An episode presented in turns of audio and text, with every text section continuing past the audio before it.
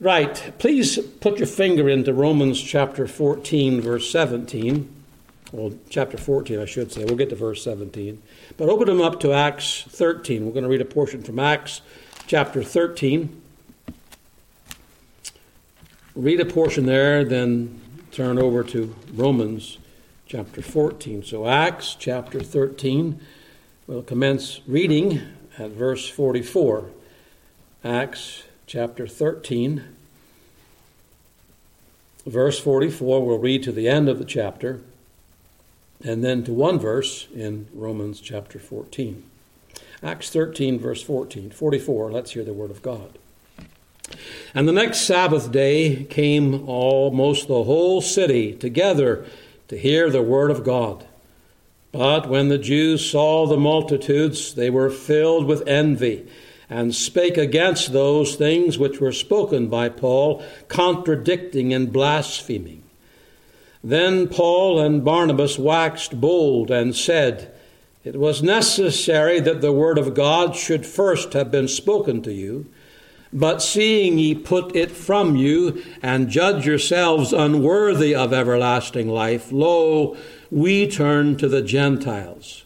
For so hath the Lord commanded us, saying, I have set thee to be a light of the Gentiles, that thou shouldst be for salvation unto the ends of the earth. And when the Gentiles heard this, they were glad and glorified the word of the Lord. And as many as were ordained to eternal life believed. And the word of the Lord was published throughout all the region. But the Jews stirred up the devout and honorable women and the chief men of the city, and raised persecution against Paul and Barnabas, and expelled them out of their coasts. But they shook off the dust of their feet against them, and came unto Iconium. And the disciples were filled with joy and with the Holy Ghost. Now, Romans chapter 14, and we're going to look at verse 17. For the kingdom of God is not meat and drink, but righteousness and peace and joy in the Holy Ghost. God will bless that reading of His Word for His name's sake. Would you bow with me for a moment in prayer? Let's seek the Lord together. Father in heaven, in Christ Jesus' name, we uh, come around the throne this band of believers who need a word from thee. Grant that word, we pray. Fill thy servant with thy spirit and bear him along in the message. Grant that thy people will hear that same Holy Ghost preach to them through the written word. May it be a word in season, a word that establishes and strengthens and settles thy people. In Christ's name we pray. Amen. My text is verse 17 well known the kingdom of God is not meat and drink, but it is righteousness and peace and joy in the Holy Ghost. From that text, I want to speak to you this afternoon on a vital element of the Christian life the joy, the joy of the Holy Spirit. You recall that in Paul's list of the fruit of the Spirit in Galatians 5, he puts the fruit of joy just after the fruit, the first fruit of love. Love, joy, peace. So joy is second.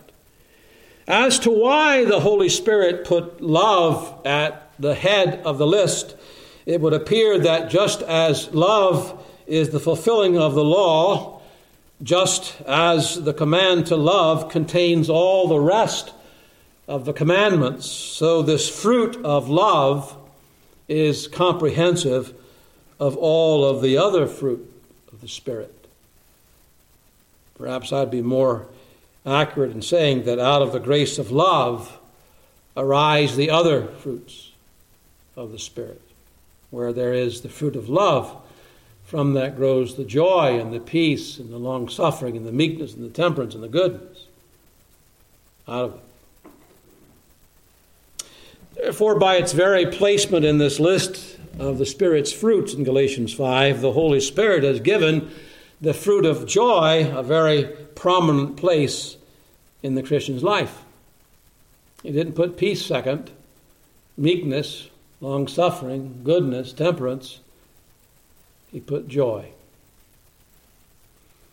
And that's in keeping with the general testimony in Scripture of this grace. I want to stress it's a grace, this grace of joy. Nehemiah said to the people in Jerusalem who were weeping over their sin that had been exposed by the law of God, Stop weeping. The joy of the Lord is your strength. You don't have joy, you not have strength. That's pretty important, I would say. David indicates that joy beats at the very heart of the worship of God because he declares in Psalm 27, verse 6, that he would, quote, offer in the tabernacle sacrifices of joy. The Lord Jesus Christ indicates in John chapter 15, verse 11, that his great purpose in giving his people his word was in order that their, I quote, joy might be full. John picks up on that in his first epistle, 1 John chapter 1 verse 4. These things I write unto you that your joy might be full. I'm writing this epistle so you can be a people who know and experience joy. Joy. And here in our text, the apostle says the very essence of the kingdom of God is not meat and drink. It was not all these little legalistic regulations they were fighting about in the church at Rome, you know, between the, the Jews and the Gentiles, the ones who felt, I've got freedom to eat what I want to eat, when I want to eat it, and the Jews were still hung up on the Mosaic traditions. No, you can't do that. You're carnal if you do that. So they were fighting. And he points out listen, the kingdom of God is not meat and drink. It's not all these uh, regulations, these minor things that aren't essential. The essence of the kingdom of God is righteousness and joy and peace in the Holy Ghost. Joy in the Holy Ghost. So we can say unequivocally, therefore, that the joy of the Lord, the joy of the Holy Spirit, is the rightful possession of every one of Christ's redeemed people. And I have to add, it's their rightful possession now. I say now because God's people are very sure, and, and rightfully so, that there's coming a time when they die, they will as Christ puts it in Matthew 25, enter into the joy of the Lord. And they're very sure that when that time comes, it will be a time of full and perfect joy, like they've never been able to imagine. What must it be like to be there? What must it be like to be in heaven? They know that it will be a joy that's without any interruption, no, no, no, interruption caused by sin or sadness or sorrow, for the Lord Himself is going to wipe away all tears from their eyes forever. Gone. That'll be a wonderful day. They have every confidence, if they believe their Bible, that never has been, never will be joy like that joy when they'll spend it in eternity with God. But while every believer is certain they will enter into the joy of the Lord, they aren't so certain when it comes to the joy of the Lord entering them. They have far more experience with sadness, with pain, with grief than they do with the joy of the Spirit. So many of God's people lament that they experience little real joy, if any at all, they seem to live continually in a valley of gloom. They have very few days, they would tell you, where they experience this joy of the Lord. Oh, they may laugh and experience a kind of happiness in their circumstances at times, but they know that this, this joy in the Spirit is something quite different from this happiness. So when they read verses like Galatians 5:22 where Paul says that one of the fruit of the spirit is joy, they begin to wonder if they're a child of God at all because they don't seem to have this joy. And those who have the spirit have this joy. Why don't I have this joy? So, without it, this the, the scope of their understanding of the joy of the Lord, you can see why their experience of that joy seems non existent. Rather, they experience fear, not joy, but fear, because they doubt whether or not the Spirit of God is in them, because they don't have this joy.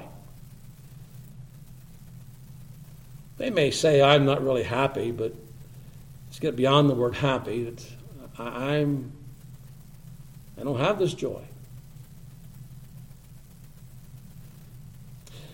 But you know, folks, there's no reason to be afraid of Galatians 5:22 nor any other text that describes God's people as a people of joy.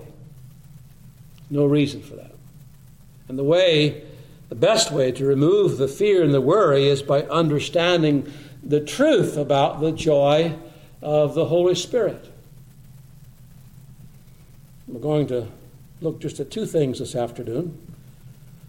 What is it? And how do you get it? How is it nurtured? What is it? Or the nature of the joy of the Spirit? And then, how is it nurtured? So let's let's spend a few moments on this joy of the Holy Spirit the nature of it. Before making any comments about what it is, I want to point out what it isn't, what the joy of the Spirit is not. And it is certainly not to be confused with happiness. Happiness, as well, it's commonly understood, has to do with our present set of circumstances. What is happening, so the word happiness comes from that, what is happening to us, things or events or people that make us feel good inside. They might make us laugh. They might make us forget about something that's really eating at us or bothering us. That's what comedians do, you know. They tell jokes, and the point is, of course, to try to get people to forget about the things that aren't funny, the things that make them sad truth be known that most comedians are troubled with depression. And this is just their escape for themselves to deal with the depression, the sadness. Well, that's not what we're dealing with we talk about the joy of the Spirit. A young lady, for instance, might be happy because the man she loves has just proposed to her and there's this big rock he sets before her eyes. She's happy, thrilled. Can't wait to tell mom and dad. If he's done the right thing, he called dad first. Anyway, he's going to have your daughter's hand in marriage, but that's another story altogether. But she's happy, very happy.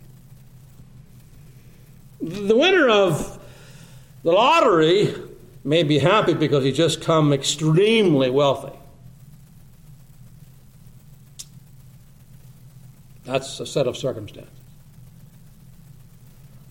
A husband and wife are happy because the wife has just given birth to a healthy baby.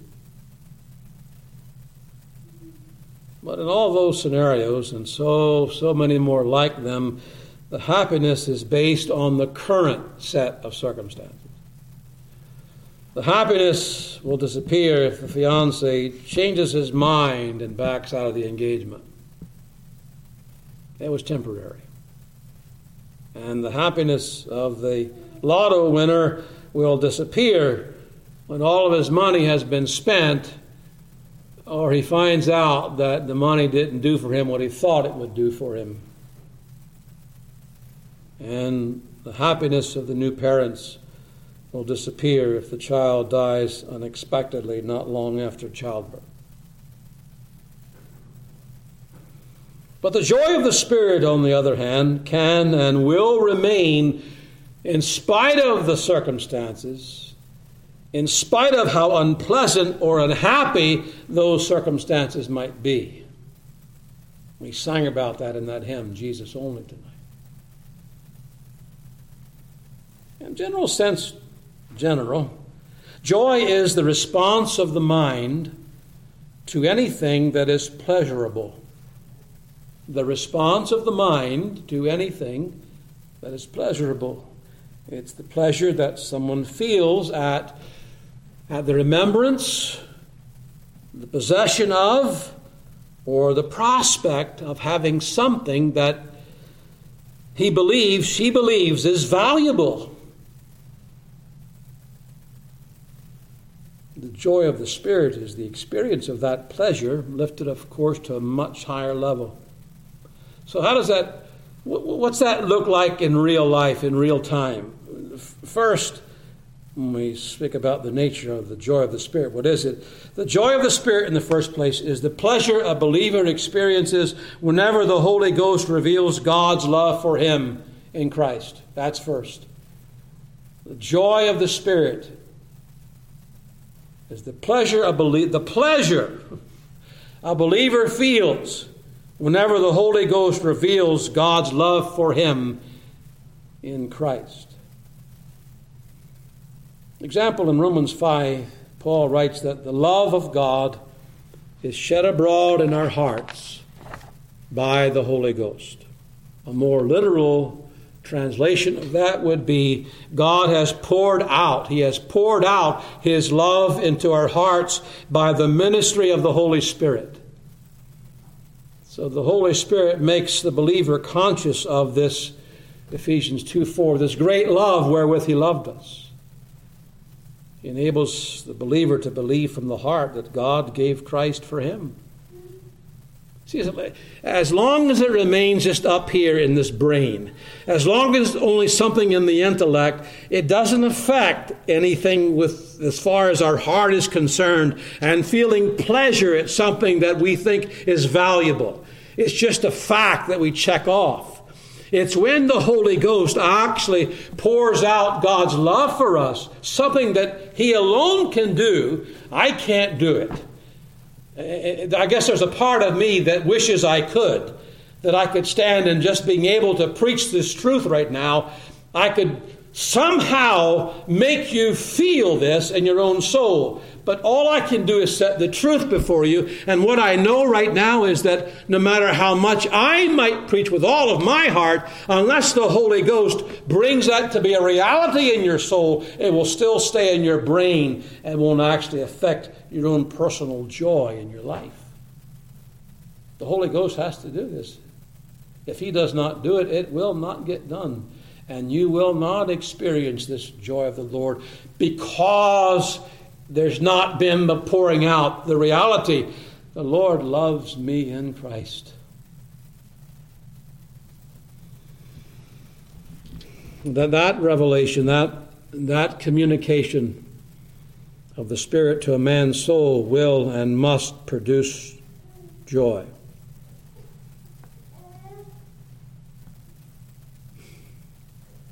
The certainty that God loves us in spite of our sins, in spite of our many, many failures to walk as we should walk, in spite of our coldness of heart, the fact that He loves us in spite, in the face of all of that, it should and it will produce joy regardless of our present circumstances.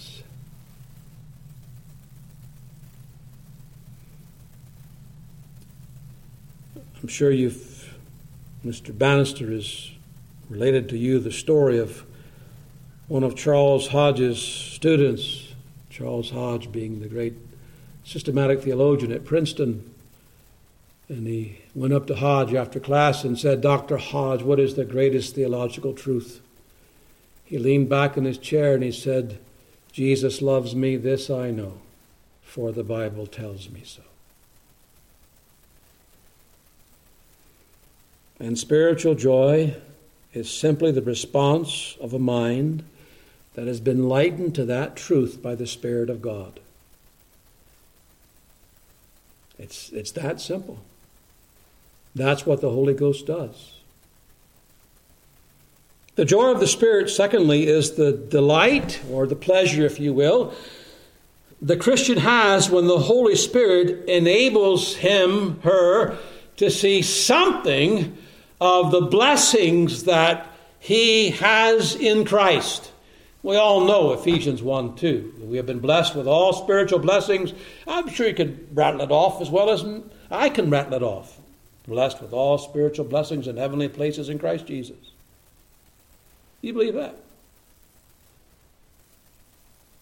Do you believe that?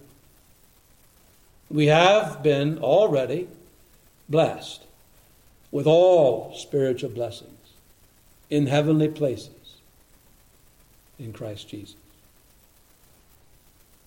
It's very plain, very clear, can't mistake it. Every Christian has been blessed, has been, with all spiritual blessings in Christ. You see, it's like it is with everything else in, in the Christian life. It's, it's one thing to read it, it's one thing to hear a preacher stand up and say it, and maybe say it several times as I have just done that. But it's something altogether different to see it with the eye of faith. That's different. The primary work of the Holy Spirit, the primary work, is to reveal and glorify Jesus Christ. That is his main work, to reveal and glorify Jesus Christ. Paul, for instance, his comment on that truth is found in 1 Corinthians 2:12 where he writes that we have received the spirit of God that in order that we might know the things that are freely given to us of God. So we've received the Spirit in order that, for this purpose, that we might know the things that are freely given to us of God. That, that's what He does. He shows more and more and more of what God has given to us in Jesus Christ. Our greatest need, therefore, is to see the fullness and to see the freeness of God's provisions for his people in Christ and see them in every situation. There's the rub, I say. See them in every situation. You, it seems to be a lot easier to see them when, you know, the sun is shining, the lake of life is smooth, and there's no really big problems that have come into your life. Everything is just ticking along nicely. Yes, I can, I can see all those wonderful blessings that we have in that situation. But when your world is crashing down, when you reach for roses and you find nothing but thorns, when all hell breaks loose in your home, then in that situation, with the eye of faith, to see, to believe, that I have been blessed with all spiritual blessings in heavenly places in Christ Jesus is something the only the Holy Ghost can give you the ability to do. If we can be brought to that place, then you and I will be able to rise above our circumstances, our feelings, our failures, and our fears and go on walking with Christ in the joy of the Spirit. I mean, really, folks, who wants to live in the valley of gloom? Anybody here? Is that where you want to live your life? Wouldn't it be far more enjoyable if you would walk in the joy of the Lord the joy of the Spirit regardless of circumstances in life. Thirdly, the joy of the Spirit is the gladness the believer experiences just because, just because the Holy Spirit indwells him.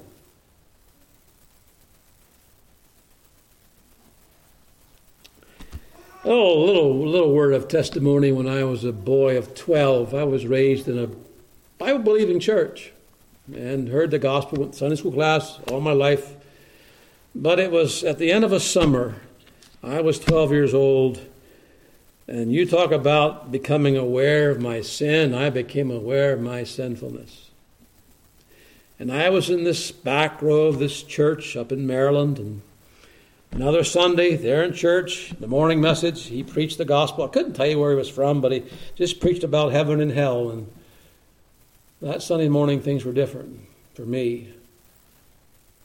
Hell became very real.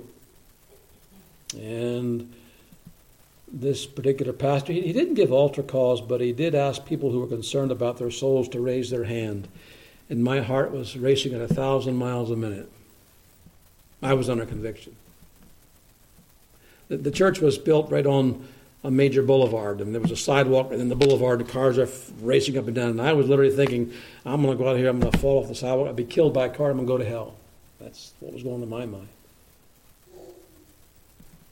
So he asked for those to raise their hands who were concerned about their souls.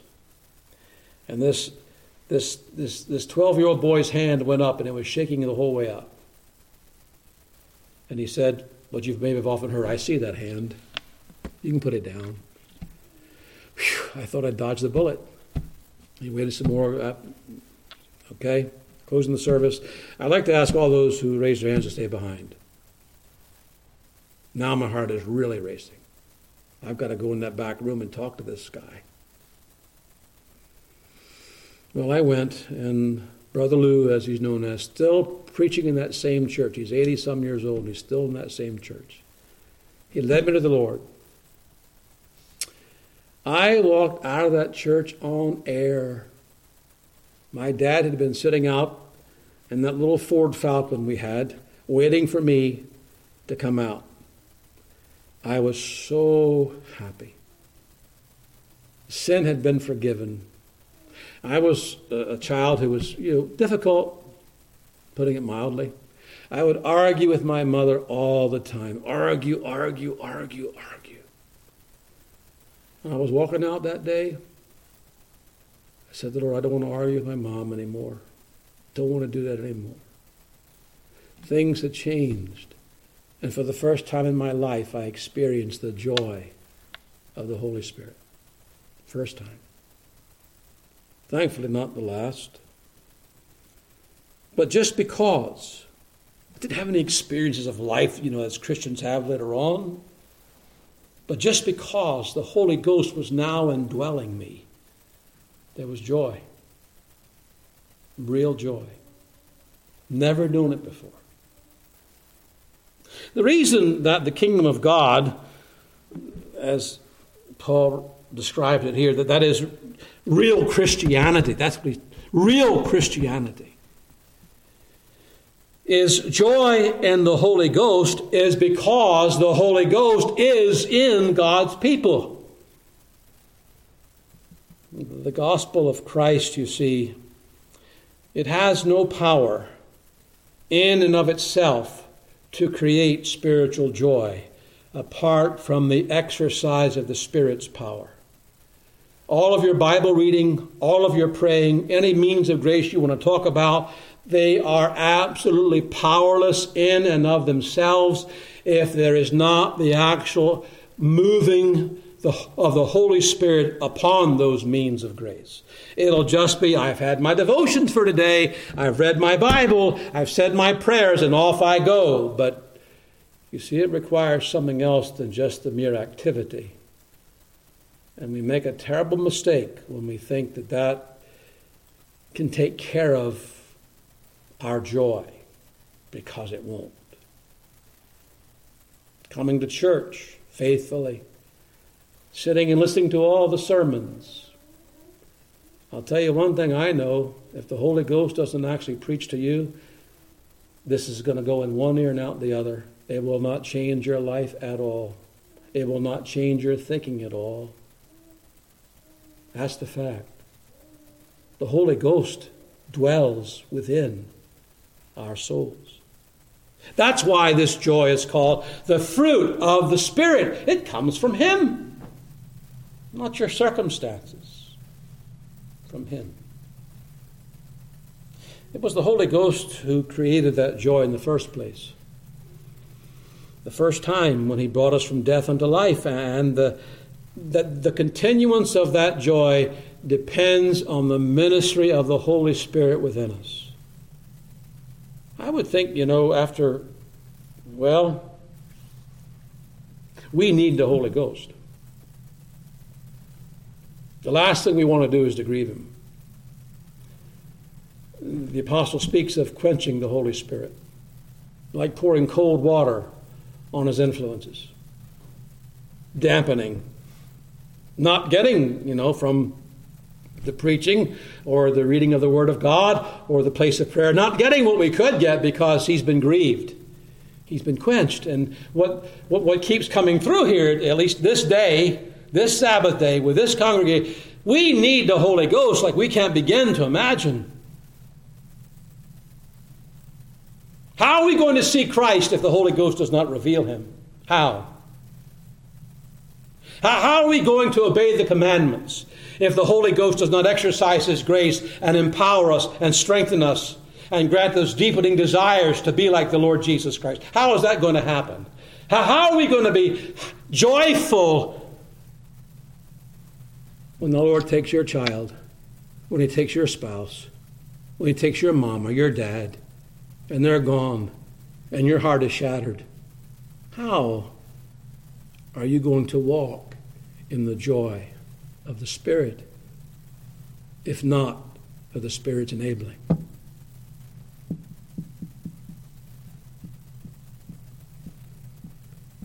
You see, there's so much more to the Christian life than we're experiencing. Totally apart from any revival.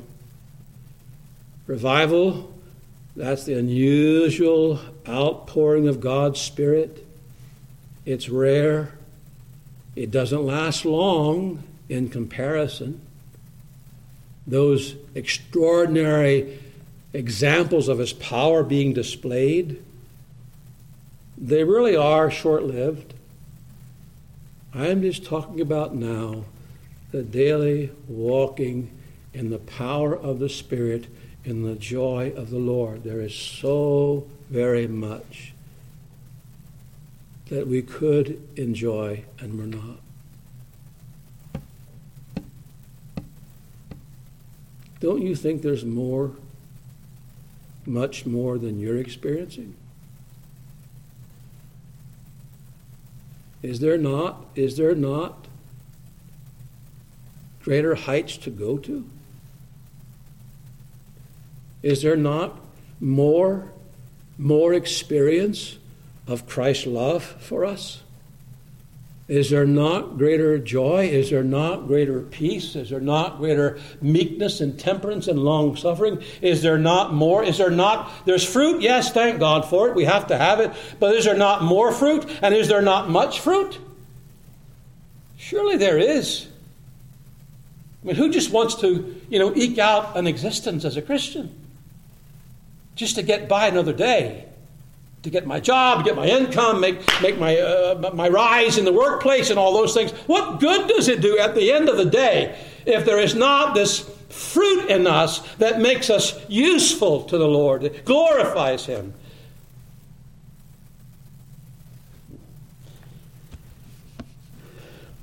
So, my point is, you and I can only truly know, truly know the joy of our salvation as the Holy Ghost gives us this up to date experience of the gospel and of our position in Christ. This up to date experience.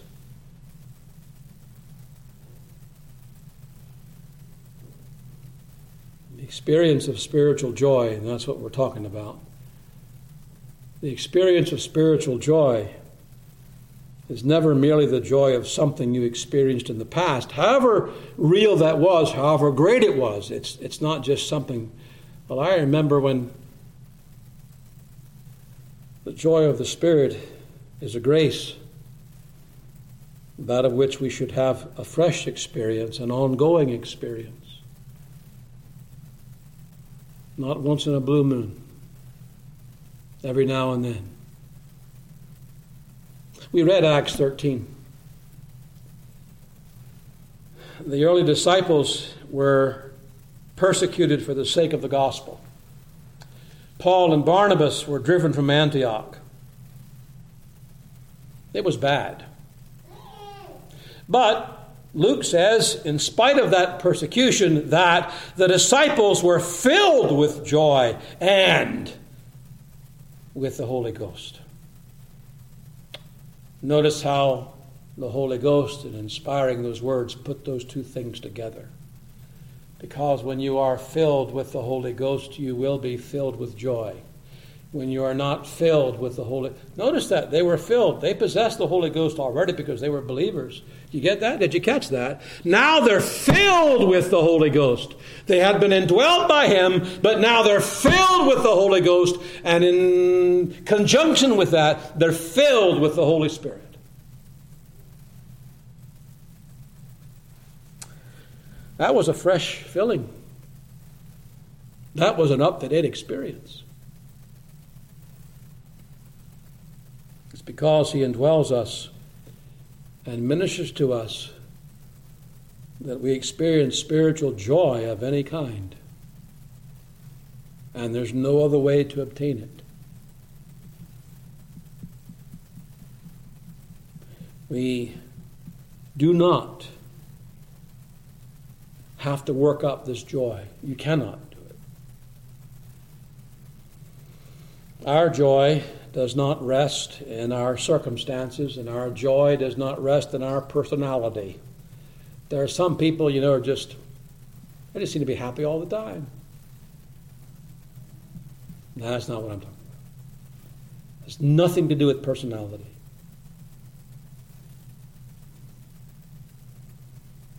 Our joy rests in God, in who He is and what he has done for us in Christ. That's where our joy rests. That's where it comes from. From me thy fruit is found. That's the word of Jehovah. From me thy fruit is found. And that means the fruit of joy. Now, secondly and finally, the nurturing of the joy of the Spirit. How does the Spirit produce this joy? I mean, do you want to be unjoyful? I mean, I know, I know Christians who think that holiness is really being morose. Just, mm. we, we, we don't want to be like that.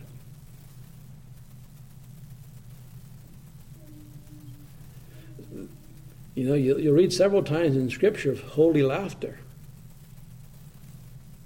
holy laughter. How does the Spirit produce this joy in Christ's people? I want you to listen carefully because it has everything to do with the extent of our joy in the Holy Ghost. The extent of it. How much we have it. First, He nurtures His joy within us by witnessing to us of Christ. This is his main work to show Christ to us, to reveal Christ to us, to open our minds to see more of Christ.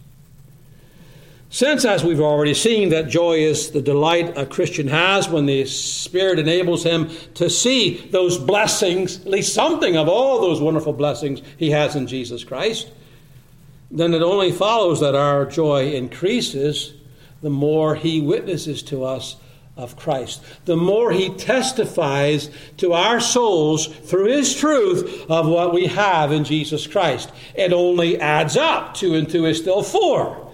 The more we see of that, the more we believe that, the more we're going to be joyful. And it won't matter what the circumstances are. In the first place, the Spirit witnesses to the believer of the possessions he has in Christ. The possessions he has in Christ. So, what does he witness to? He witnesses to us that we have, for instance, in Christ, we have election. You'll reform people here, right? You believe in the doctrine of election. That we were chosen in Christ before the foundation of the world. Others were passed over sovereignly. God left them to their sin.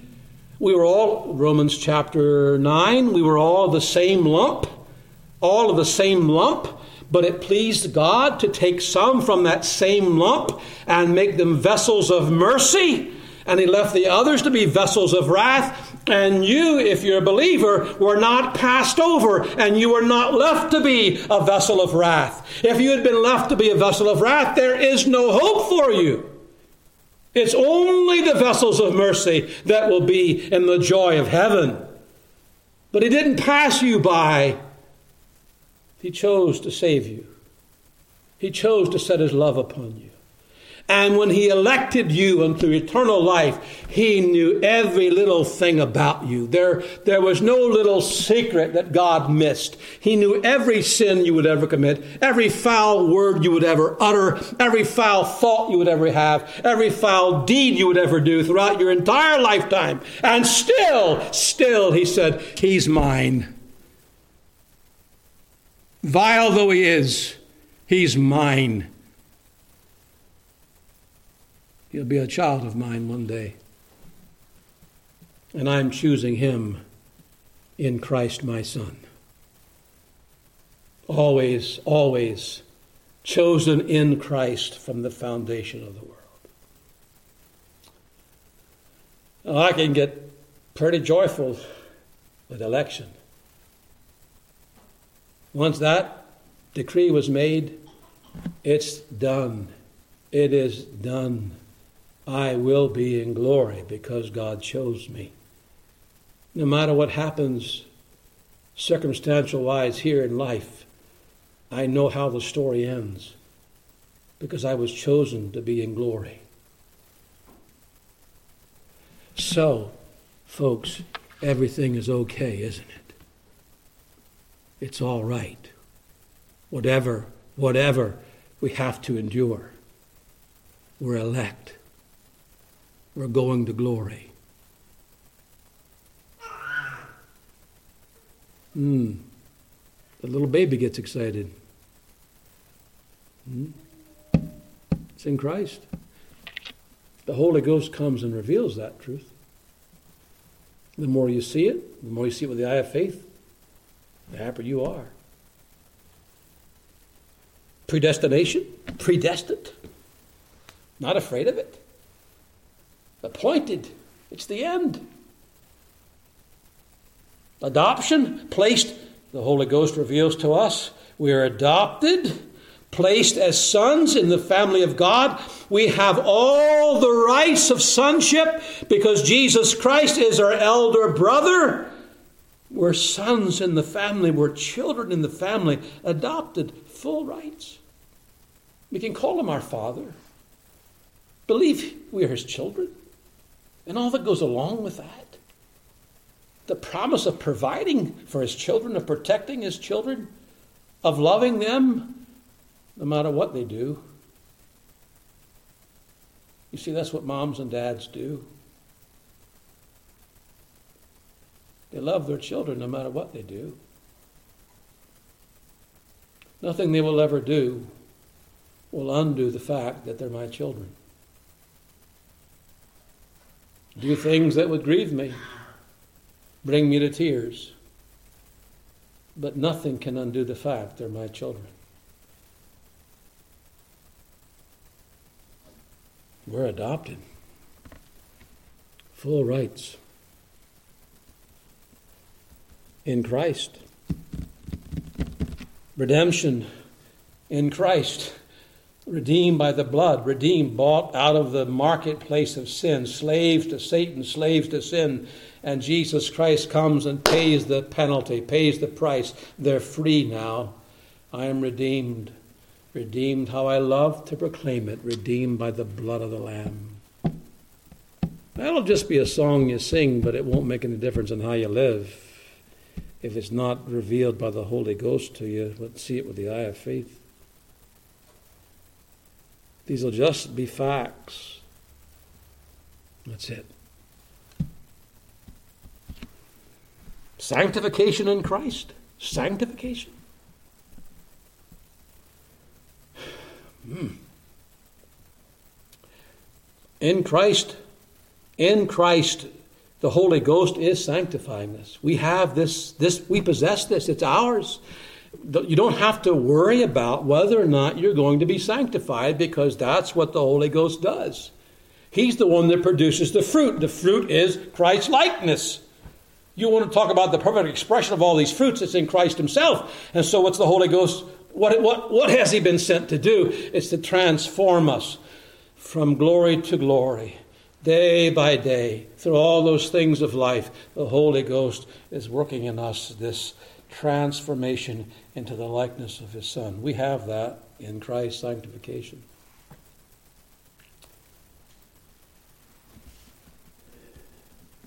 As I said this morning, we are not the people we ought to be nor what we want to be, but we're not the people we're going to be, and we're not what we're used to be. He's still changing us. Mm. In Christ we have, Peter says, all things that pertain to life and godliness. Can it get any better than that? All things that pertain to life and godliness.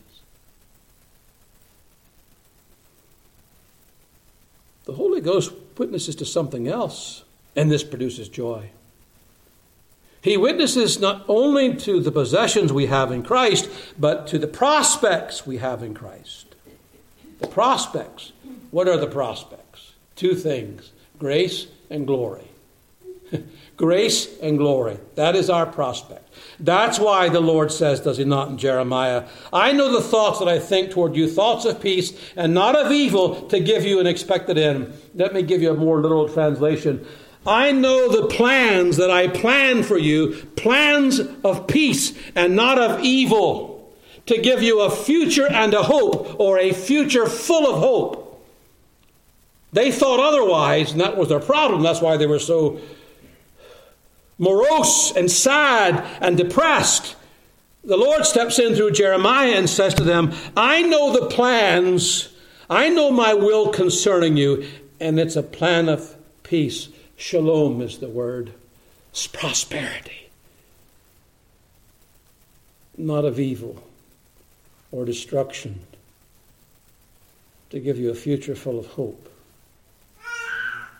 That's your prospect and mine. promised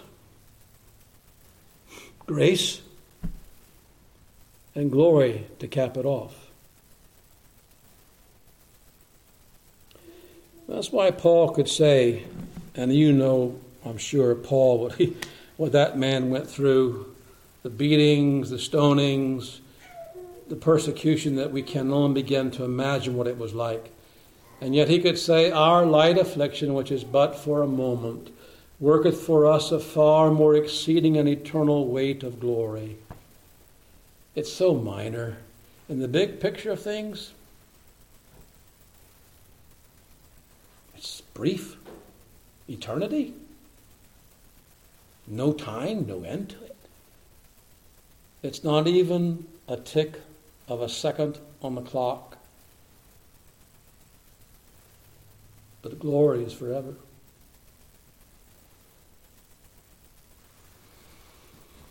glory that outlasts and outweighs all of our present troubles. There's a second way. Not only does the Holy Ghost nurture us by witnessing to us of Christ, but he nurtures this joy within us by his word. 1 Thessalonians chapter 1 verse 6 Paul writes ye became followers of us and of the Lord having received the word in much affliction with joy of the Holy Ghost receive the word with much affliction, with joy of the Holy Ghost. There's a close link, you know, between the Word of God and our joy, between our receiving the Word of God and our joy. It is true the Holy Ghost reveals Christ. Yes, He shows us our possessions in Christ and our prospects in the Lord Jesus Christ, but He does this in connection with the Word of God particularly with receiving and believing the Word of God. Remember Jeremiah? He was, he was down. he was in the valley of gloom. Bitter sorrow because he felt his ministry in Jerusalem was being completely rejected by the Jews. But he writes in chapter 15, verse 16 Thy words were found, and I did eat them, and thy word was unto me the joy and rejoicing of mine heart. It wasn't the finding of God's word that brought the joy, it was the eating of them. Eating that brought the joy and rejoicing to his heart.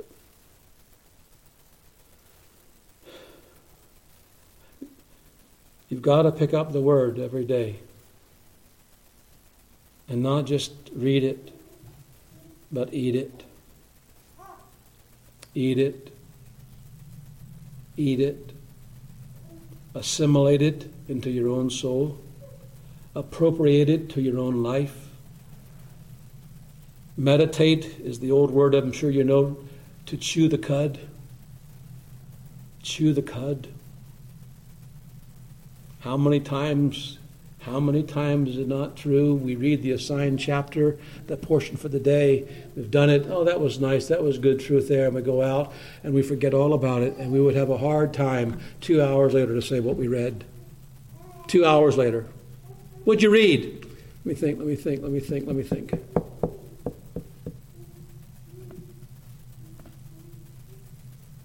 it is God who has united this eating of the word with joy in our own souls.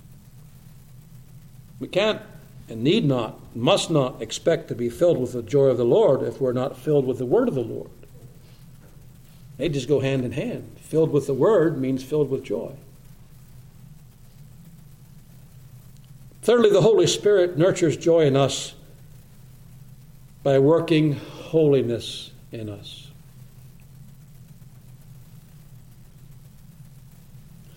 Holiness and joy walk hand in hand as much as sin and misery walk hand in hand. So, the kingdom of God is righteousness, which I believe is not a reference to imputed righteousness, but imparted righteousness. Holiness.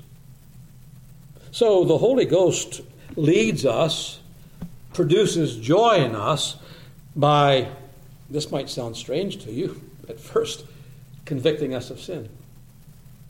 It's the sin that's causing the misery. And so the Holy Ghost knows this, and he must convict Christ's people of their sin because that's what's causing the problem. So he's got to reveal it, he's got to expose it, convicting them, convincing them. I've sinned. By creating spiritual desires. The Puritan said the desire for grace is grace. The desire for grace is grace. That's the Holy Ghost working. By conquering the flesh, every victory over sin is a cause to rejoice. Every battle with Satan in the flesh is a reason for joy. Every earnest prayer, however feeble you might think that prayer may be, is a reason for joy. Finally, the Holy Spirit nurtures His joy within us by His walk with us. His walk with us. To walk in the Spirit is to walk in step with the Spirit. It is to walk in fellowship with the Spirit. Joy in the Holy Ghost. A joy that comes from walking in the Holy Spirit. So as we walk in communion, we experience growth and deepening of the joy of the Spirit. Augustine said that the natural response of fellowship with God is joy. The natural response of fellowship with God is joy. And so the psalmist said, In thy presence is fullness of joy. At thy right hand there are pleasures forevermore. And just maybe, just maybe this is the reason why many Christians lament a lack of joy. You and I can't have the joy of the Lord if we are living for the flesh and for the world. That's not walking in the Spirit. We're not going to have the joy of the Lord. The problem with so many is they expect to have, hope to have, deep spiritual joy without much spiritual thought.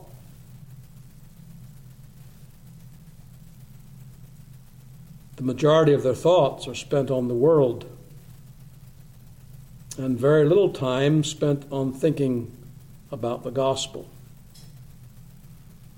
So, the command that comes to every believer who wants to experience more of the Lord's joy, the Spirit's joy, is to walk in the Spirit. Walk in the Spirit, and you'll walk in the joy of the Holy Ghost. Don't walk in the Spirit, and you won't walk in the joy of the Holy Ghost, and your circumstances will be overwhelming to you.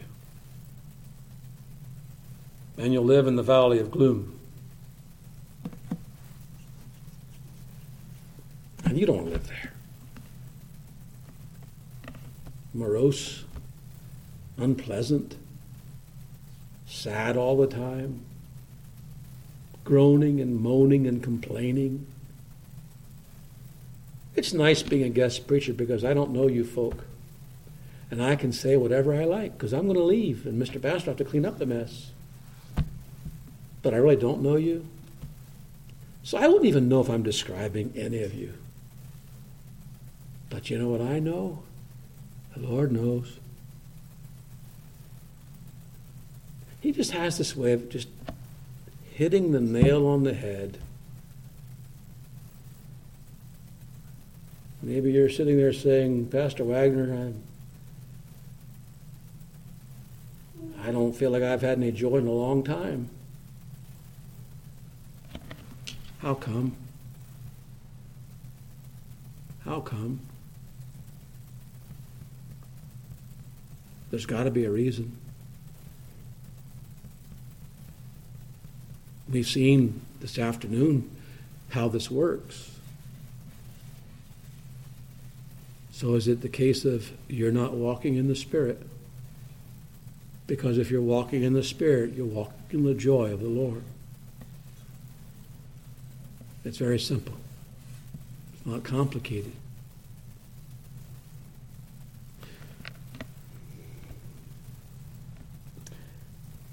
I'm sure you all know the name Billy Sunday. It's Billy Sunday who said, If you have no joy in your religion, there's a leak in your Christianity somewhere. If you have no joy in your religion, there's a leak somewhere in your Christianity. So if there's a leak somewhere, guess what you do? You plug the leak. You got to plug the leak. Uproot the wrong thinking and the wrong living. Pray the Spirit. Pray to the Spirit. He'll set your eyes on Christ, who He is, and what you have in Him, and the life and the walk He's called you to. He deserves only your best. He wants that. Then you'll live. Live, really live. Really get down to living in the joy of the Holy Ghost.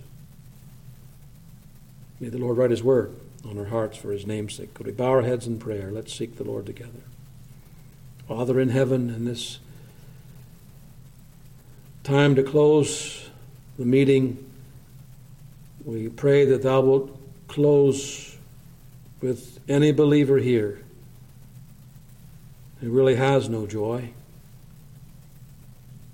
Grant, Lord, the Spirit's moving, convicting, those things that we have seen this afternoon.